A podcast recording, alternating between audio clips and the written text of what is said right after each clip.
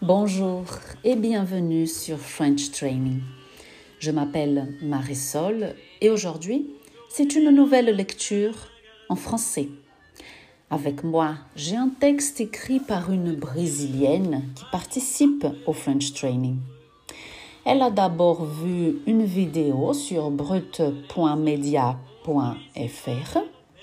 Ensuite, nous avons eu une discussion sur le sujet pendant le rendez-vous du programme. Et enfin, elle a pu s'exprimer à l'écrit.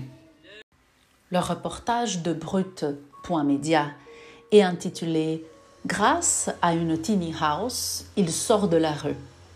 Depuis quelques mois, Alexandre ne vit plus dans la rue, mais dans une tiny house ou tiny house.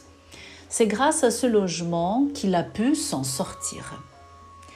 Écoutez le texte écrit par euh, cette participante du programme French Training. On y va. Alexandre est une personne qui habite dans la rue. Il y a deux ans et demi, il est tombé en dépression, donc il est allé en clinique pour traiter sa dépression. Ensuite, il a perdu son travail euh, et sa famille.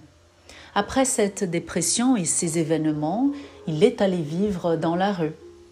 Depuis mars, il a quitté la rue parce que Franck lui a offert une grande aide. Franck est un homme d'affaires qui construit des maisons écologiques pour les sans-abri. Ce sont des petites maisons appelées tiny house. Deux personnes habitent déjà dans les maisons construites par Franck. L'objectif de Franck est de produire 15 tiny house en 2021.